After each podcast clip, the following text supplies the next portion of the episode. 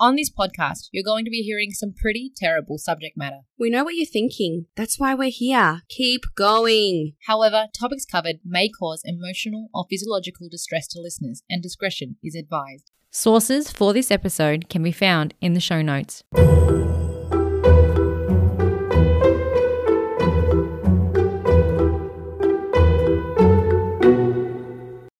Hello and welcome to That's Terrible. Keep going. I'm Casey K, and I'm Amy K. and we are back for your first week of September. Do you remember What? the 21st now? Of September. I got I butchered that. Maybe cut that out. Anyway. oh, we'll leave that in. We'll leave that in. Shall we just dive in? Yes, let's do it. What do we got today? Well, a lovely listener of ours named April shot us a note on Instagram and she simply said, More cults, please. Oh, you mean someone's listening that isn't our family or friends? Some pe- some people, would you believe it, doll? Wow, it's I like know. we're like a, a charity case. So thank you for listening, April, and thank you for shooting us a note. Because we are chronic people pleasers on this podcast and we love to serve our listeners, we are doing a cult today and we're also headed to Japan for this episode. oh, true. Yes. Cool. Have you heard of the cult Aum Shinrikyo? No. Look, it probably wouldn't ring a bell, but there's going to be an event that was a very big global event that's associated with this cult. So just know it's a big one on the horizon. Very interesting that we will actually cover something from Japan. You know what else is big? What's big? Those hand movements. you do realize it's not a video podcast. She's waving them around me. like it ain't nobody business. It helps me bring my personality out I'm bringing the energy to all those people that listen to. We know we watch you listening to those episodes first thing in the morning. So we know I'm giving you some energy for your morning if you're listening to this. Amy K, Greggy Doll over there, is staring at me like I am possessed. Anyway, we'll dive straight in. So this is a cult and it's known as a doomsday cult. I think that's interesting, setting up the, prev- uh, the premise of the episode and giving a bit of shiver in your timbers, if you will. So let me indulge a little quickly as I'm setting up what I mean by that. So, did you know that the word cult actually descends from the Latin word cultus? no. An ancient word encompassing the concepts of adoration, education, and cultivation. Okay. And from there, it became a catch all term for groups of people devoted to a specific subject. So, this could be something philosophical or a little bit more religious or even just mundane and material sort of stuff. Mm. But it's kind of more so evolved nowadays to be a bit more radical or an unorthodox group or, or you know, people that are more zealous and eccentric and have, you know, a bit more different beliefs and behaviors. Yeah. So we all know that. But nowadays, we actually categorize them under particular types of cults, and many are common ones, but not limited to. So, religious cults, so spiritual beliefs that serves um, as a bedrock to the cult. So, the type of religions we can think of, or they're kind of offshoots of main religions with brand new kind of extensions of their dogmas or theologies. Are there any good oh, are you still going? No, Are there any good cults?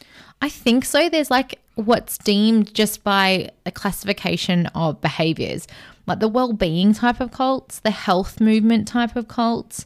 um, if you- Twilight cult? Oh, let's join. Dog. What do you mean let's join? I'm already in it. Well, and you're the leader of the Twilight cult. uh, political cults, so like groups on either extreme far left or extreme far right, can morph into groups of cults. Then another one, I guess, the sex cults. So all types of cults that might have a component of sexual abuse, uh, but so like all the ones that we can think of. I mean, the ones that we've covered have that element. You're obviously not talk- still answering my question about are there any good cults? no, this is not. sorry, I just jumped straight back. But some actually focus the sex cult. Some actually focus on sex as their primary function. For instance, in New York, that NXIVM one where they oh encouraged yeah. and it was also about grooming for sexual behavior. Um, so thankfully that's dissolved, thank gosh. And then uh, in terms of today, the doomsday cult. So certain cults come together to prepare for an alleged imminent end of the world. And so, for example of this, a very famous one was the Branch Davidians, which was um, they stockpiled firearms and explosives in Waco, Texas. Um, so that was like that compound in 1980 and 90s that prepared for an apparent apocalypse. And that's the one that like led to the Waco event where it was like a famous standoff with the federal government and stuff like that. Um, so there are other types of cults like dest- destructive or terrorist cults, or even like I said, the good ones like the well-being cults, or what's known as sects, like S E C T S, which are types of cults, like smaller sort of groupings of people. Now, all of these cults have usually share following uh, the following characteristics. So it's usually authoritarian control. In that in this case, that's like when the cultism hinges on encouraging encouraging maximum dependency on an individual, and the group have a worship at or like a worshipful attitude towards that group's authoritarian leader. So a really obvious example of this would be Jim's Jones of the Jonestown massacre, or I think it was originally called the People's Temple, um, as it's sort of founded. I think it was founded in South San Francisco. Might be wrong there, but then it moved eventually to Jonestown. Yeah. Um, and so that's uh, like an extreme veneration towards the leader as well. Um, and then obviously extreme beliefs, and there's usually punishment or consequence if you move outside of these beliefs or you want to um, move. And then obviously isolation from society. So when we covered the Synanon cult, they they at as our first episode for a cult on TTKG, they try to have you cut ties with people that you're also affiliated with. They only want you to be belonging to their group. Mm. Okay, enough of the lesson, but I just thought we'd sort of set it up in terms of what a doomsday cult would be amongst all of that. And of course, we have to start with the founder. So that's this is now the founder of Aum Shinrikyo. So it's not his name, but that's the name of the eventual cult. So this founder would actually be a man who would one day turn a yoga class into murderers. Mm, what a headline. Mm. I know. So his name was Shoko Asahara, born Chizuo Matsumoto on March the 2nd, 1955. And that was he was actually born in Kumamoto. And that's actually a south um on part of the South Island in Japan. And our brother Maki went there and brought me back a really cute teddy bear, which is like the bear of Kumamoto, would you believe? Oh, rub it in. You didn't get any gifts because I'm the favorite. Everyone knows it. And he actually grew up in rather humble beginnings to a poor family of tatami mat makers. So I should probably preface this my butchered Japanese pronunciation might be rife through this episode, but I'm going to give it my red hot crack. Um, so when was this again? so uh, the event later we'll get to, but he was born in 1955. Okay, yeah. So we'll get to when the events sort of happen. Um, it's sort of 70s and 80s. Um, so he, interestingly, he lost much of his sight to infantile glaucoma as a child and was sent to school for the blind. Oh. It's a poor little thing. But when he was 22 years old, upon his graduation in 1977, he left his classmates with few nice things to say about him. Okay. Peers remember him as a bully who wanted money and had few scruples about how he obtained it. Right. After leaving school, he began selling herbal remedies, a career that proved inadequate to support his wife and growing family. Yeah. He eventually strayed into more questionable business practices and, and in 1981 was found guilty of practicing pharmacology without a license and selling unregulated drugs for which he was fined 200,000 yen, which at that time was a, just over 2,000 Australian dollars. Okay. I mean, that's like a red light camera nowadays. Yeah, like it's not so good. And it's giving massive throwback vibes to Linda. Do you remember our starvation Yes, doctor? yep. So a bit of history repeats itself. Uh, it was found, it was at this time, sorry, where things were said to have taken a mystical turn. So Asahara's interest in religion reportedly started when he was fined, and he's like, "Uh oh, now I've." Now I'm actually focusing on religious ideology. So he's dedicated his free time to studying the various religious concepts, including giant Chinese, Chinese astrology, and Taoism. Later, Asahara then practiced Western esotericism, yoga, meditation, Hindu, Buddhism, and esoteric Christianity. Hmm. He kind of mixed all of these belief systems together and th- and in threw in kind of abstract stuff like prophecies of Nostradamus and began to promote his beliefs in the yoga and meditation sessions that he would now teach others. Probably ahead of his time, really, in the Yogi Bear community. Actually, so when when my sister just said Yogi Bear, she gave me a wink. oh, you little dirty rascal. We're a bit cheeky today, aren't we, Jill? Oh, no, it's because I had my coffee. and I had the two sausage rolls you made me, which were delicious. Thank you. So, chef's kiss and a tilt of my cap to you, good lady. Um, it, when when he's so what started in 1984 as a class, so he was teaching these yoga people and he took it upon himself to give lectures when he's doing these yogas. When Asahara was only 29, in his one bedroom apartment in Tokyo in the Shibuya ward, would become a group of followers only by about three years later in 1987. Okay. So the group mostly started as yoga and meditation class, and this was known as Aum Shinsen no Kai. And this actually translates, get this, like, look, I'm not having a go, but get this Immortal Mountain Wizard Association. Would you join? Oh, no. I don't know if, if they'd have you, doll. I was never into Lord of the Rings. No, you weren't. Mackie was. Anyway, I hate that movie. It's so good. Cinematic masterpiece. I had a crush on what's his name? Oh, we'll get there. We'll save it for later. And it steadily grew in the following years. It gained official status as a religious organization in 1989 and attracted a considerable number of graduates from Japan the, uh, from Japanese elite universities, thus being dubbed as a religion for the elite. Okay. That's So- an upgrade from the Wizards of Waverly Palace yes, or the Immortal. Mountain of Wizards Association.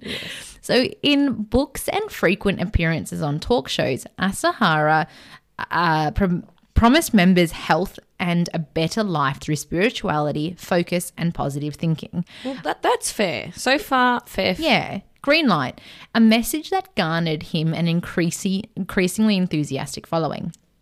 Okay, so when I say books, these were like pamphlets and magazines and stuff. Like that, and as part as the of the group's kind of PR activity, they published comics and animated cartoons that attempted to tie its religious ideas to popular anime and manga themes. So, Well, that's a good marketing campaign. to be honest, oh, whose side are you on, Joe? Well, so far, they're not they're too all bad. Yeah. Devil's advocate, let play on. But get this, including like so on these sort of anime and manga themes, they included like space missions and powerful weapons and world conspiracies and quests for the ultimate truth. Oh, still on their wizard. Yeah. Yes. As time went on, Asahara's claims grew bolder, so he began to refer to himself as the ultimate savior and the Lamb of Christ. He offered salvation and promised to take on the world's sins while sharing his spiritual power and wisdom with followers. Hmm. So, anyway, I think I'll go on later where we actually talk about in the in the Catholic Bible, the Christian Bible, where the the verse from John that says, "The Lamb of God, who he who takes away the sins of the world." So, I mean, it could be something that other people identified with, but he was actually claiming it, so people latched onto him. Hmm. Pretty tricky. But his lofty vision was mixed with a more sinister message. So, young people, he said, should shun parents because parents were part of the present life and not the future. Say that again. So he would actually, as much as they were like encouraging about the future and positive thoughts for the future, he actually said, well, you should shun your parents or leave them because that's about yourself and the past, but we're all about the future. So selfish. It's like though. the Synanon cult. Remember the guy was like, that's your past, those are your past relationships, believe in my better future. So he's saying like, get rid of any burdens or like. yeah, It's just so selfish. It's so though. selfish. And it was an effective way to actually cut the youthful followers off from a more reasonable counsel, like their parents, mm. and it worked. Mm. Members developed strong bonds with each other by tapping into like the anti-parent rhetoric and lost contact with their families. Mm. See it all unfolding. As can you imagine if anyone tried to like separate us? Yeah. Well, so none of them were parents then. They mustn't be. I mean, perhaps they then indoctrinated their families. Um, so I mentioned that many bright minds from uni were joining, and that to me is pretty scary. So he was able to get a solid foothold in the country's um, young academics and college students, which to them, the cult's ideas were like progressive and a relief after the year, years of high pressure academic competition and also of the pressures of the life, as in the next stages that they faced. So it's a pretty malleable and sort of, you know, receptive crowd when you've just fresh out of uni thinking, here's someone that's a little bit older, a bit of refined thinking in terms of positive lifestyle is very well um, spoken and knew all these religious ideologies. It's not far fetched to think these young, impressionable minds, even as brilliant and smart as they would, would perhaps join, you know, a cult or a group, so to speak. Now, at this point, the wizard name turned into Aum Shinrikyo, which actually means or re- translates to supreme truth. And they, they were purposefully using the PR to lean heavily into those Christian and Buddhist ideas, but very well articulated to perhaps impress um, or appeal to what was considered to be more of the shrewd and educated Japanese who were not attractive to boring traditional sermons or preachings. Mm-hmm. Very modern, so very, very clever. So there was some calculation to all this. So more about what the group was doing and evolving into. So within Aum, Asahara was the leader, but he had many disciples, so to speak. And in private, they were actually reportedly living pretty humble lifestyle. The only exception is that they would get heaps of donations, and one of them just happened to be an armored Mercedes gifted by one of the wealthy followers. I mean, we wouldn't say no to a Yeah, gift. Any donation, donation is a welcome. Call for sponsors. um, the advertisements continued, and so did the members. So they would actively promote and do PR. Clever as hell. Um, so how did they make their money though? Of course, they actually charge their followers to join and take part in initial like yoga or meditation, but also the rituals. So, former cult members had actually testified that they paid handsomely for rituals involving Asahara's hair and bathwater, despite the group urging followers to reject materialism. Hold on. So to have a bath with something hair. So, of the leader's hair. Oh. Wow. Maybe I should start a cult. Maybe. Easy money. I know. I've got thick hair too, so that's lots of You baths. do. And we can donate both of our hair. Merch ideas, lady and gentlemen, dies and dolls. Uh, but one described paying more than uh, $8,100. That's a, I translated it to Australian in 1989 for a bl- what's quotation mark a blood initiation. Get this, sorry guys and dolls, where he drank what was said to be the leader's blood. The growing members stuck with it, determined to belong, even as the group's emphasis on physical endurance and punishment began to take its toll. So he advertised something called the Aum Sal- Salvation Plan, uh, which included claims of curing physical illnesses and health improvement techniques. The mental element was also the doctrine surrounding realizing, quote, realizing life goals by improving intelligence, positive thinking, and concentrating on what was important at the expense of leisure. So yeah, he was really targeted towards those well-to-do, wasn't he, or like Yeah. intellectuals? Which is clever. I mean, we've, we've seen uh, when we were doing the Synanon cult and even Linda's starvation cult to a sense appealed to those that can afford it. So in their minds, they're looking for the next level of actualization or attainment or achievement. And if they can mm. afford to buy into this, it actually appeals to those upper upper level people, which you're fools if you're bu- buying into it. It's probably that thing as well, like we're a part of an exclusive group. Exactly, exactly. So members attended, quote, Madness Camp, which was a 10 day summit designed to test the limits of their strength. The aspects uh, of the cult life were shrouded in secrecy, but some who escaped the cult report undergoing shock therapy and being hung upside down and taking hallucinogenic drugs, which mostly people reported was LSD. Even with all of the weird stuff, the Aum cult was still able to recruit a variety of people ranging from bureaucrats to personnel from the Japanese Self Defense Forces and the Tokyo Metropolitan Police. Right. Okay, so moving along now, we're in the late 80s and early 90s, where the group or cult is said to have peaked at around 10,000 people in Japan. And get this, several pe- thousands people around the world. Notably, a pretty stronghold, uh, like sort of strong base in Russia, which is bizarre.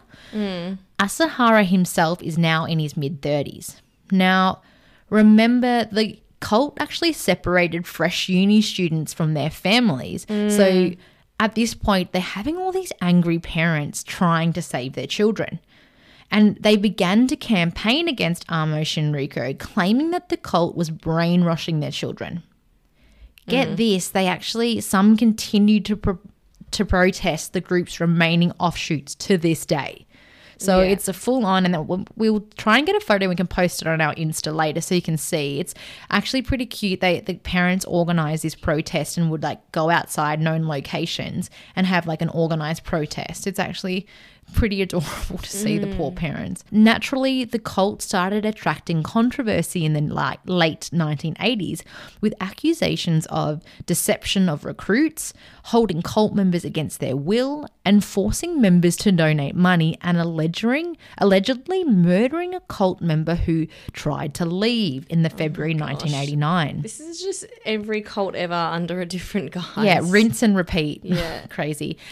At this time, there was an anti cult lawyer who was causing Aum, Shin, uh, Shinrikyo trouble by threatening a lawsuit against them. And this lawyer was taking public interviews about the goings on. He was also exposing extortion by the cult. Apparently, the cult members, quote, commonly took patients into hospital and then forced them to pay exorbitant medical bills. So it looked to the outside that they were paying for something, but this was all just a conspiracy to get them to pay money. Yeah. But mysteriously, this lawyer disappeared with his family and was never seen alive again. In fact, after events that we'll get to in 1995, he and his family were found to have been murdered, murdered and their bodies dumped in separate locations by cult members. Oh. Uh, there was also evidence of other assassination plans to other important people in Japan, but luckily some of those never eventuated. It's a little bit scary when you've got police officers and bureaucrats on your side. Mm-hmm. And that like that's why they can get away with stuff and build the profile. And they would use that as PR as if like we've got these members of society, so what are you doing? Join us kind of thing. Okay, so the public was somewhat catching on. Asahara and Aum's paranoia also started to intensify. So they invested heavily in wiretapping. Asahara also upholstered himself in 1992 when he was 37 years old. I mentioned it earlier, but this is when he started to claim to himself as Japan's only fully enlightened master, and he himself was Christ and the Lamb of God. So again, he would actually proclaim and repeat where John first, uh, uh, verse 29 of, or so John the Baptist would say to Jesus and proclaim, Behold the Lamb of God who takes away the sins of the world. So I mentioned it earlier, but um, again, pretty powerful claims. But now, perhaps his scariest and most passion belief. He preached and was convinced that the apocalypse was near. So again, you start to build this framework to people that this person's the only savior.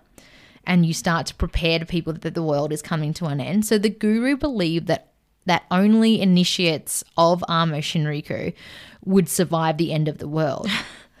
I've heard of so many other doomsday quote uh, cults that do the same thing. So funny, anyway. And you think we've had some famous ones in history that it's like it's like when in superhero movies, it's like other superheroes don't exist. They're the only ones in the world that like they that, that have superheroes. Anyway, um, to hasten a future where only the devout inhabited the earth, they should actually sought to bring the apocalypse to themselves. Okay. So, like, this is a bit on its head. and, Like, other cults believe that some other external force is going to bring the apocalypse. Shin, the Shinrikyo cult, they actually thought that because they are the ones that will inhabit the earth after it, then they should actually bring it forward and promote, like to create the apocalypse. I'd love to hear how they're going to do that. Oh no, you really don't. It's really bad. Oh, so that's what we'll get to in a bit. So this means that they would bring that end of the world. So his purported mission was to take others' sins upon himself, and he claimed he could transfer spiritual power to his followers. He saw or more so perceived dark conspiracies everywhere, sort of was putting down in the public, um, you know, talking bad things about the Jewish community, the Freemasons, the Dutch, the British royal family, and rival Japanese religions. So he was going off. Anyone who's not me sucks. essentially like like basically he was going off um, he outlined a doomsday prophecy which included the third world war and described a final conflict uh, culminating in nuclear armageddon borrowing the term from the book of revelation. So also he didn't make up all this stuff. He was just you know copying and pasting from incredible sort of religious scriptures religious scriptures over the years Okay, in the background, the cult was pretty busy as well. The cult tried to gain a foothold in Japanese politics, hoping to wield influence in the government, but after several elections failed to produce the desired results, they kind of abandoned that scheme. But pretty eerily, though, at one point they actually had 25 elected members in the seats of politics at, in Japan. it's a bit, bit Wow. scary, yeah. At this point, Japanese authorities officially branded Aum Shinrikyo a cult, though. So, in response, the group began to amass weapons, mostly from Russia, and ran a legal narcotics trade to earn money beyond its donation from members. So things are escalating thick and fast. The proceeds went to a development of a plant that the cult told the outside world was for printing the group's materials, So whatever the hell that means. Mm. In reality, the faculty produced the Nazi era nerve gas known as sarin. Right. That's like really scary. We'll go into that in a sec. And remember, the cult's early members were like supreme uni students, many of whom formed um, the disciples of the cult, and some of them being like super chemistry nerds who could do all that sort of stuff. Yeah.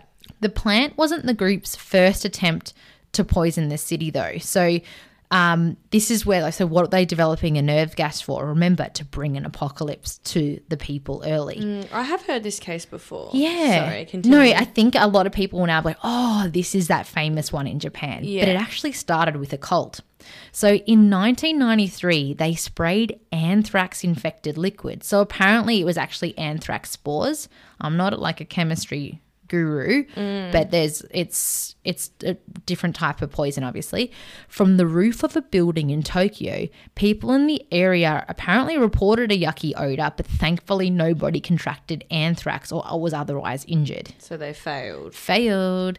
Uh, so, a bit about sarin and what the cult were actually testing.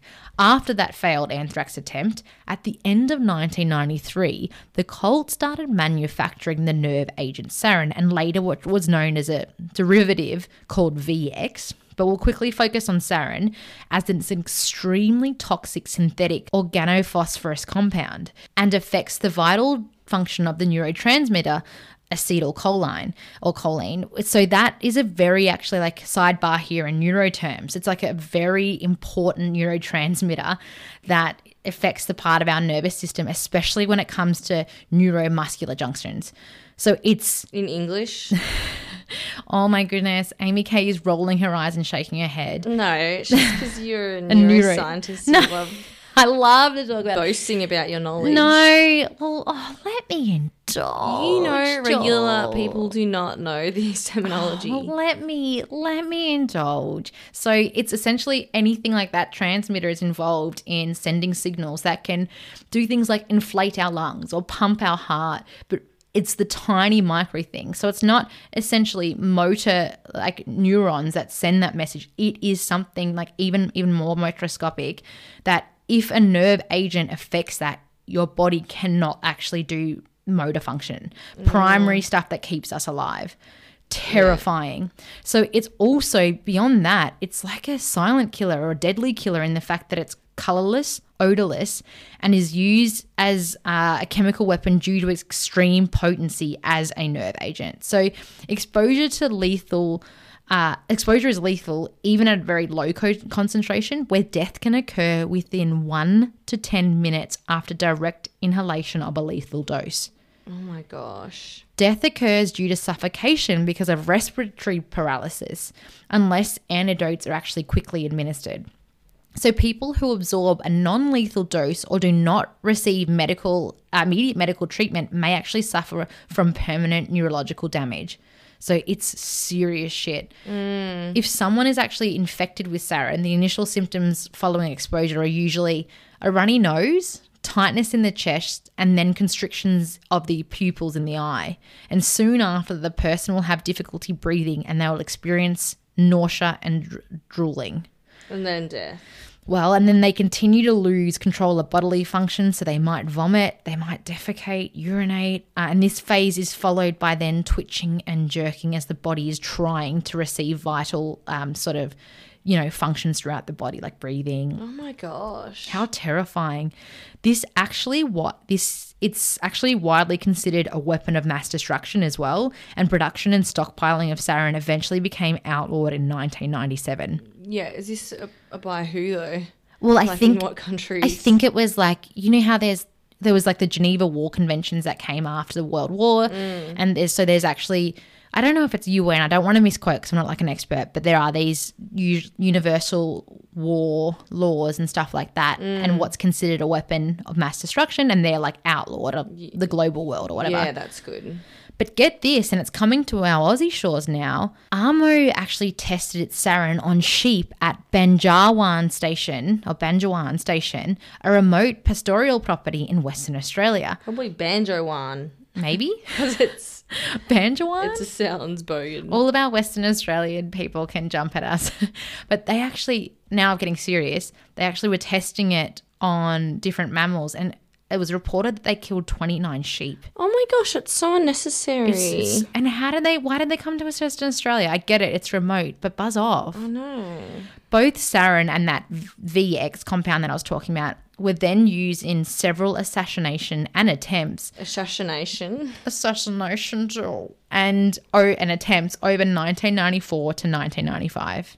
So they were like getting confidence and subtly using this all around Japan. What is it? Is it gas or is it liquid? Or? Um, I think in this case it's an odorless liquid that it emits vapor and gas. So particles in the air that you then inhale. so what's it go like? You have it in a jar and you open the jar. Yeah, or bags of stuff, and essentially then it becomes a part of our sort of environment or atmosphere. Yeah, right. Terrifying. So if you try and assassinate someone, how would you do that without also breathing it in? We'll tell they were actually crafty. We'll tell you what actually happens in, in the event that sort of transpires, but they themselves would have to r sort of activate it from afar and then leave. Yeah. So, yeah, that, that itself is problematic. Um, so now we actually talk about um, a pretty devastating event. So on the night of 27th of June 1994, the cult carried out a chem- chemical weapons attack against civilians when they released sarin in the central Japanese city of Matsumoto, Nagano. So with the help of a converted refrigerator truck, members of the cult released a cloud of sarin which floated near the homes of judges who were overseeing a lawsuit concerning the real estate dispute, which was predicted to go against the cult. Yeah. Okay. So the Matsumoto incident killed eight and harmed 500 more. So police investigations focused only on initial local resident, uh, who his name was Yoshiyuki Kono, and they actually he who was a po- supposed to be the mastermind behind this attack, failed to actually implicate the cult at any moment. So he was a part of the cult and responsible for the implementation of it at that time. But He didn't let that on. yeah, so at this time they're not thinking that the cult is going to be leading some kind of apocalypse in the future. Did so they didn't even right. Surely Yeah. they could see though. They would look at the judges' cases and And think. see. Yeah. Anyway. Who knows? So now uh, it was only after the event that we'll talk about next where they actually saw that these things were related. Um, and the cult was very much involved. So there were also terrible individual assassinations carried out using that sort of poison of who the cult suspected of being either spies or, or people that Asahara and his followers wanted to, for them to disappear. And people, they still actually went undetected at this point somehow, even though they were widely suspected of being the culprits. Mm. Okay, now we finally get to the terrible event that made international headlines and became one of the biggest acts of domestic terrorism at the time on domestic soil. On morning rush hour of Monday, March 20th, 1995, how old were you, doll? One. Oh, little pup. Actually, not even. Not even. You wouldn't even. You've been, yeah, what, nine months old? Yeah. Anyway. Anyway, so on that morning rush hour in on Monday in Tokyo, millions of commuters step out into a bright spring morning and onto one of the world's busiest underground systems. Also on board that train was five bags filled with the nerve agent left by members of the Aum Shinrikyo cult. The cult members, so asking how they would administer it, mm. punctured the bags with tips of umbrellas and walked off the station. Mm. So it is clever, but uh, the packages were then obviously leaking. Passengers felt stinging fumes hitting their eyes. Mm. So those close bys were actually very powerful dosage. Mm. The toxin struck victims down in a matter of seconds. So they're on the train. They're on. Imagine that it's packed rush oh, hour Oh, no. on a Monday morning, leaving them. So those ones that were hit and struck, leaving them choking and vomiting. Some were blinded and paralyzed. 13 people died and at least 5,800 were injured in five coordinated attacks on three different train lines. So at last, police eyes turned to the cult. This was too big. This was too serious. Um, and it was said that they were already watching over some cult members. Um, and some have actually pulled out last minute as well of some of the attacks. In the days following the attack, the group's compounds were also raided. Police uncovered enough biological weapons to kill millions and plans to target other mass transit systems, including New York subway. So it's not only is it a serious effect on Japan, but they were planning the apocalypse all around the world. Also, so unrealistic. How many drops would they have to do to actually kill everyone else? Yeah. Uh, and over the next week, the full scale of Aum's activities was revealed for the first time. At the cult's headquarters in Kamikuishiki on the foot of Mount Fuji, police found explosive, like explosives, chemical weapons, and a Russian Mil Mi-17 military cop- helicopter. That's really serious. While the finding of biological warfare agents such as anthrax in Ebola, Ebola cultures were reported. So this is really serious chemical um, stuff. Those claims now appear to be somewhat exaggerated, um, but there were stockpiles of chemicals that could be used to reduce enough sarin to kill 4 million people. Police also found laboratories to manufacture drugs such as LSD, methamphetamine, and a crude form of truth serum, and a safe containing millions of US dollars in cash and gold. So during the raids, Aum issued statements claiming that the chemicals were for fertilizers. so they were still trying to be like, oh, let's go like PR this away. Mm. Over the next six weeks, over 150 cult members were arrested for a variety of offences. But get this the apocalypse attacks were actually just beginning. So, mm. this, although this was the biggest one so far, um, on the evening of the 5th of May, a burning paper bag was discovered in a toilet in Tokyo's busy Shinjuku station. Upon examination, it was revealed that it was a hydrogen cyanide device uh, but it had not actually been extinguished in time, and it would have released enough gas into the ventilation sh- system to kill 10,000 commuters. Oh my gosh. On Ju- 4th of July, several undetonated cyanide devices were found at other locations in other Tokyo subways. But whilst most members were following out their doomsday plans, Asahara was fi- finally found hiding within a cult, the wall of the cult building known as the Sixth Station, in the complex of like his the original sort of um, factory. And that was on the 16th of May, and he was arrested. So he was actually found in May, and other disciples were still following out attacks around mm. Japan, which is pretty scary. On the same day, the cult mailed a parcel bomb to the office of Yukio Aoshima, the governor of Tokyo, blowing off the fingers of his secretary's oh hand. Oh my gosh. So they were really trying to bring the apocalypse in many facets around Japan.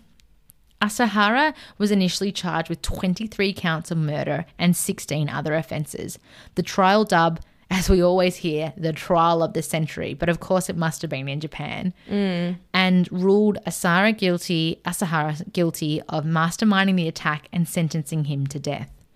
The indictment was appealed unsuccessfully, thank gosh, and a number of senior members accused of participation also received death sentences. So, on 6th of July 2018, so fairly recently, Asahara and six other Aum Shinrikyo members were executed by hanging. So those six members were the head of intelligence, the getaway driver that sort of picked the people up and took take took them away from the train station, hmm. the perpetrator of the Sakamoto family murder, so the lawyer and the families, hmm.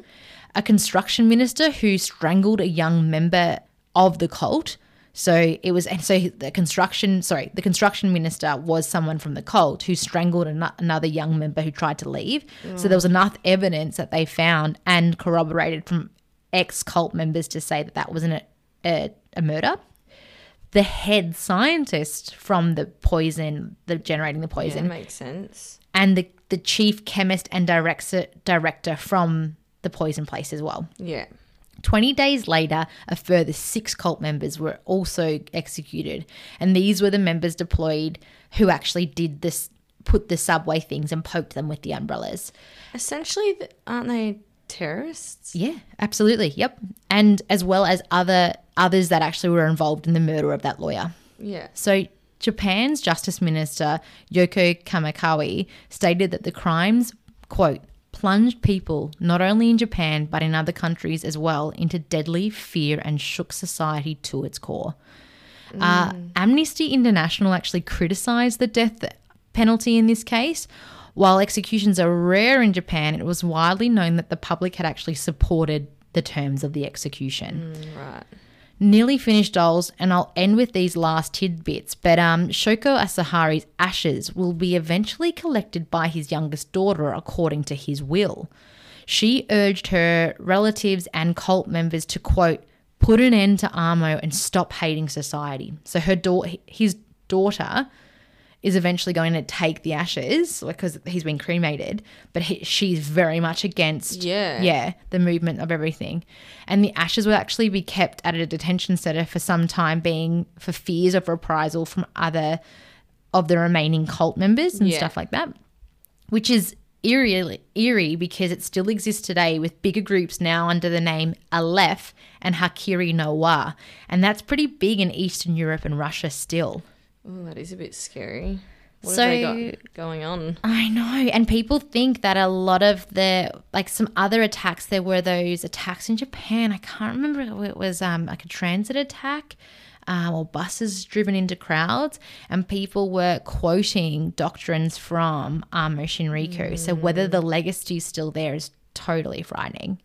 But that one was for you, April. So thank you for sending in your requests. Guys and dolls, please feel free to hit us up on Instagram or on our email. And from TTKG, that's it for us. So TTYL. Bye. Bye.